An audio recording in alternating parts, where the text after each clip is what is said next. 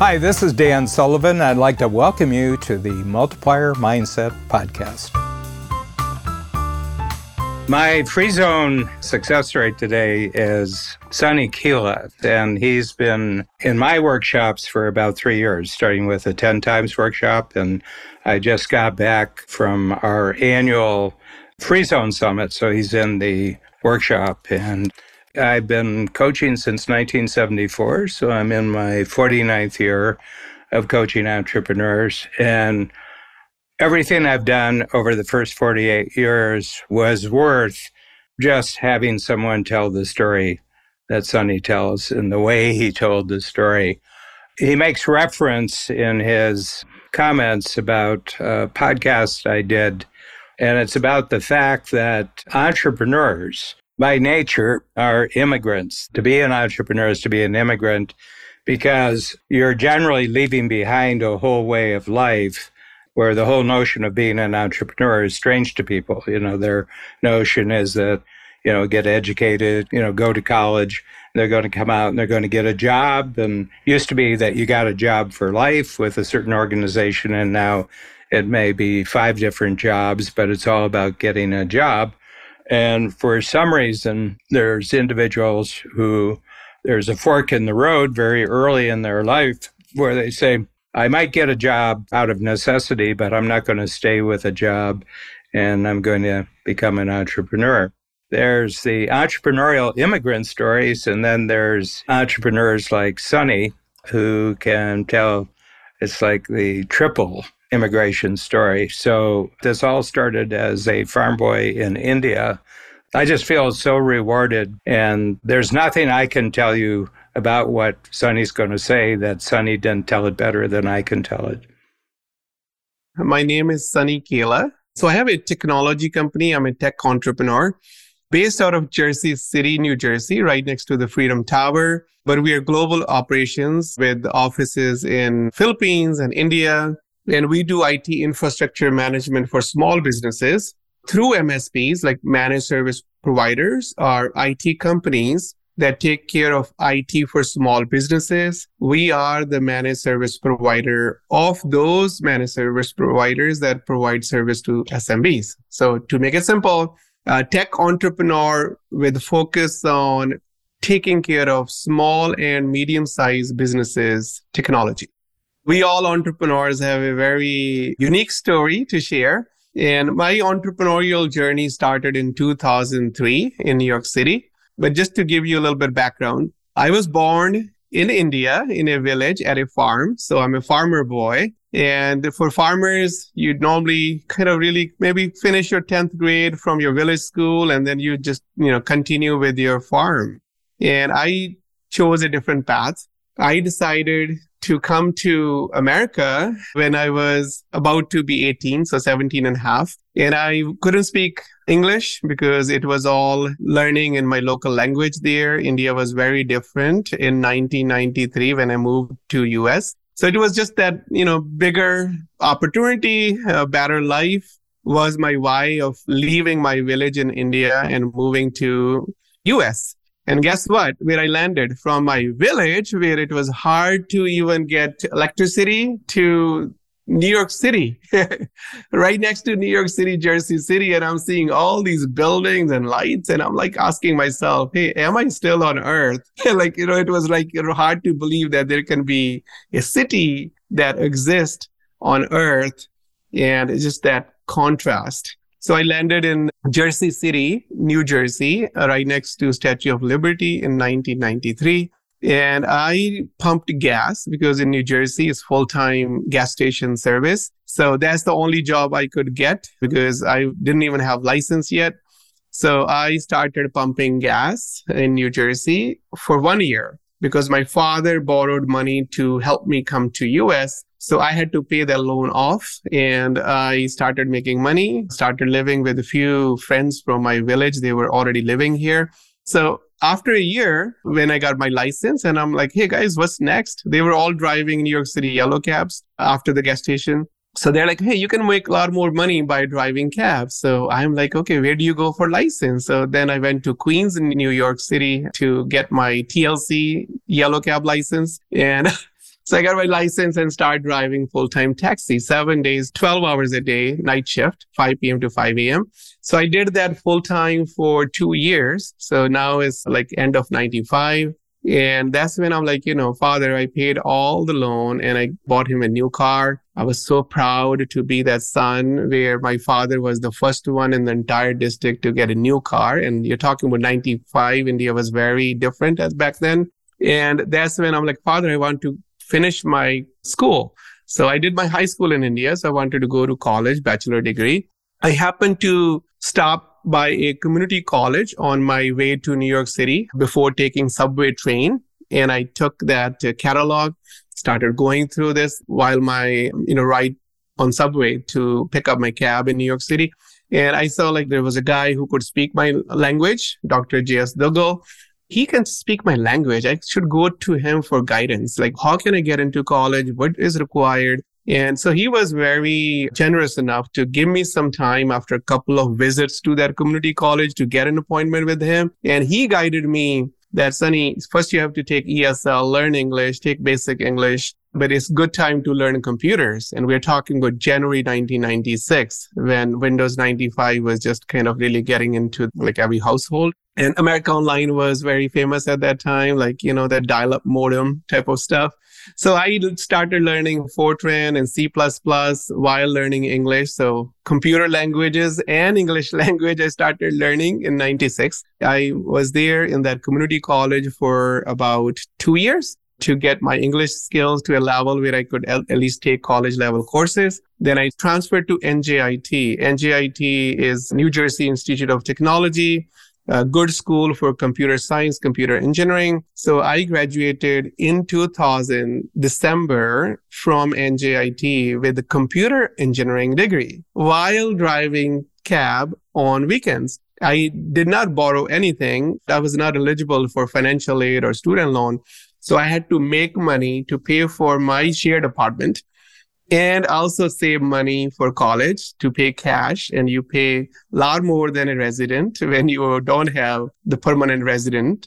So i was able to really go through that with full-time summer three months of full-time yellow cab driving in summer to save some money. And then remaining when my college was like full-time taking 17 18 credits every semester and I was able to work part time. So that's how I got myself through my computer engineering. 2000 comes. I was ready to move from taxi to tech. I'm like, I want to stop doing taxi and do whatever I can to get into technology job.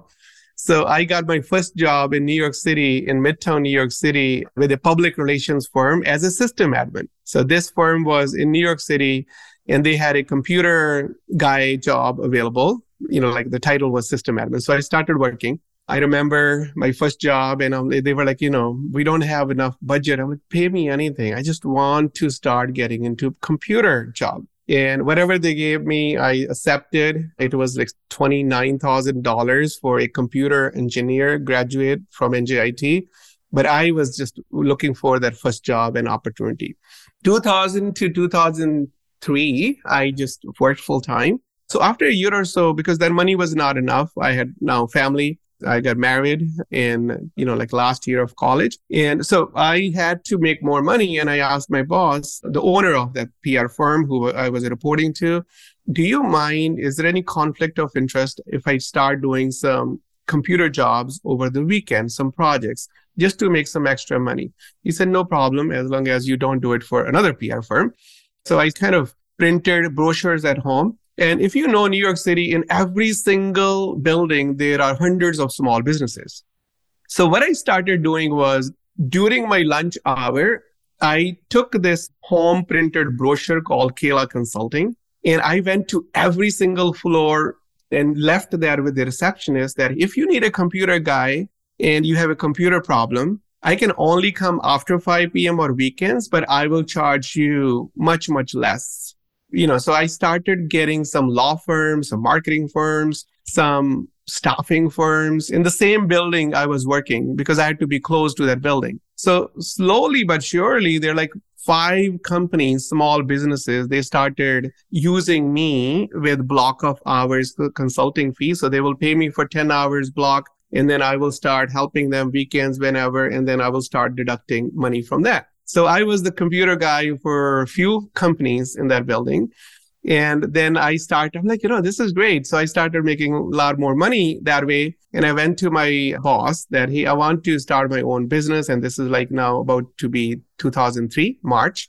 And I'm like, you know, I want to start my own business. And he said, Sunny, I'm not going to let you do that unless you promise that you can operate from this build office, this building, so that you can be close to me. And here is the contract for what you're doing right now on W2.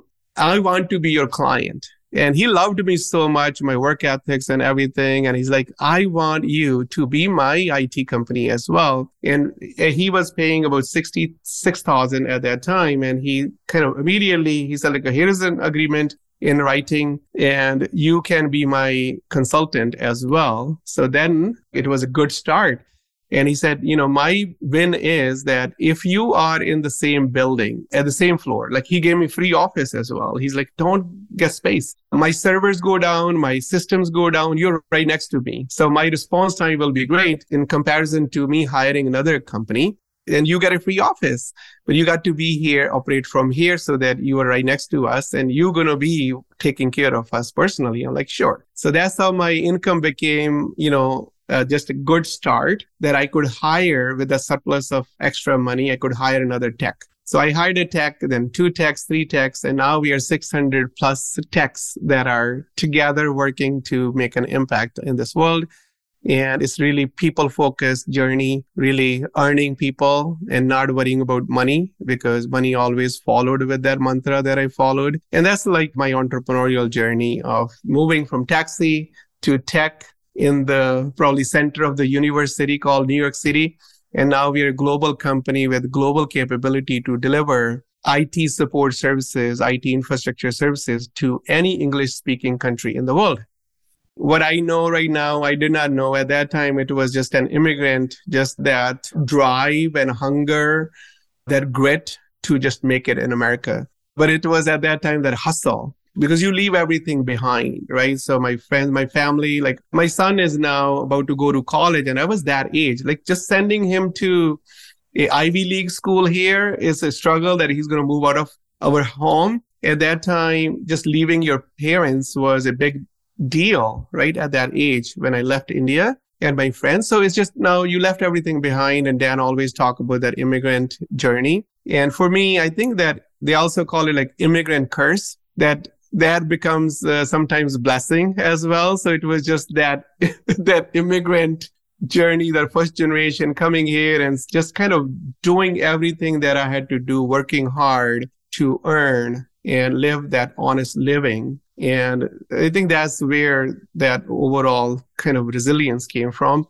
So overall, you know, farmers are always entrepreneurs because there's no fixed income for farmers. And like growing up, I started working when I was very, very young, like about 12, 13 year old, started helping my father, grandfather, you know, doing agriculture. And a lot of manual agriculture was there. So every day after 3 p.m., when I used to come from school, I used to go with them. And I was kind of really, you work for like four to six months. At that time, there were only two seasons. And you work for four to six months. And then you probably earn some cash from what you sell from the farm, right? And it was that entrepreneurial spirit as a farmer. And then as a taxi driver as well, I mean, my gas station job was the only job where it was hourly. With the yellow cab, you pay like a flat fee to the yellow cab company where you're leasing from. It at that time it was hundred dollar. You pay for twelve hour shift per day. Whatever you make extra is your money. So with that hundred dollar that you pay to them, you fill your gas tank and then any extra that you build. So you kind of wake up to Dan's words, unemployed every day as a cab driver. And you got to kind of really earn that job every single day. So that kind of gave me a little bit an opportunity as a farmer and then a cab driver to build my entrepreneurial muscle. Now that I reflect back on this, you know, how, where that hustle and that entrepreneurial spirit came from. So it's that desire, drive to hustle and also that muscle was already developed as a cab driver and a farmer, that entrepreneurial muscle to take risk and wake up every day unemployed. So I follow this mantra now that I, you know, think a lot about this journey and like, you know, to pay it forward, uh, especially with my kids, what I share with them, what I teach them, what I kind of my advice for them and people around me, my friends is dream big and then work hard and smart that, you know, hard work is important, but you also have to be a little bit more emotional intelligence side that, uh, you know, really with hard work, always with a big dream, challenging yourself how you can do a little bit more smart work to achieve that dream, to live that dream. And then being a good CEO of yourself in terms of, you know, focusing on your health and focusing on your family as priority two, focusing on your career, priority three, and priority fourth is legacy. So I just kind of, by my wheels, my pillars, are these four being a good CEO of myself before I lead others. So that's my kind of overall, like, you know, what made me who I am today. And it's more people focused that my father, when I left India, he said, it's always easy to earn money than people. Especially when you're living in a country like America, the most entrepreneurial country and probably the richest country on this earth, then money shouldn't be a problem if you do the right thing. And it's really, for me, what served me well is serving people. So, I mean, I talked about big dream and then hard work and smart work and then being a good CEO. So now when you kind of really look at this and the obstacles, there will always be uncertainty, right? So Dan talked about certainty, uncertainty tool. Now I'm like, you know, at that time it was like just coming here, there was a lot of uncertainty because there was no clear path for a village boy who cannot speak English to just leave that comfort zone of my home or my parents at that age. That was a lot of uncertainty. Embracing that uncertainty, like that was a challenge. But then the overall really kind of, okay, taking risk or having that ability to deal with uncertainty. Similarly, when coming here with the gas station and taxi, you know, I did not drive car. I, we didn't have car. It was just my bike, like manual bike. That's how I used to go to school. We didn't have a car. We didn't even have a motorcycle or scooter or anything. And it's learning even how to drive here without having a car because I didn't have a car in Jersey City as well. And my roommates didn't have it. Just kind of taking some classes from the the school that you learn from to get your license and then just having that courage and having that kind of i don't know what it is but it's more okay i'm just going to go to the cab company where they lease and rent and then start driving and start driving in new york city so that's like again uncertainty and courage right so courage uncertainty that always have that courage because then now i'm the best driver people are like you know how did you learn this we have to step into that uncomfort zone. That's how life works. And people where they do that with having the courage to step out of your comfort zone, having that mindset to hustle and do everything that's possible that they need to do to work harder than anyone around them, that automatically, I think, takes care of uncertainty because your brain will start working on solutions to get there. You know, I don't speak uh, from stages and public speaking. And just having that courage about three years ago to start my own podcast and English being my second language. Now I have released 300 plus podcasts and we are the top podcast in our industry. That's helping my business. That's helping a lot of things. So it's really having that, you know, Dan's 4C mantra that having the courage and then commitment to the new capability and then building that capability will give you the confidence, and that confidence will give you more confidence to build the next capability. I think that's what I want to share, what I am learning more and more from Strategic Coach, how to do it well. You know, the best thing that happened to me, getting to know Strategic Coach.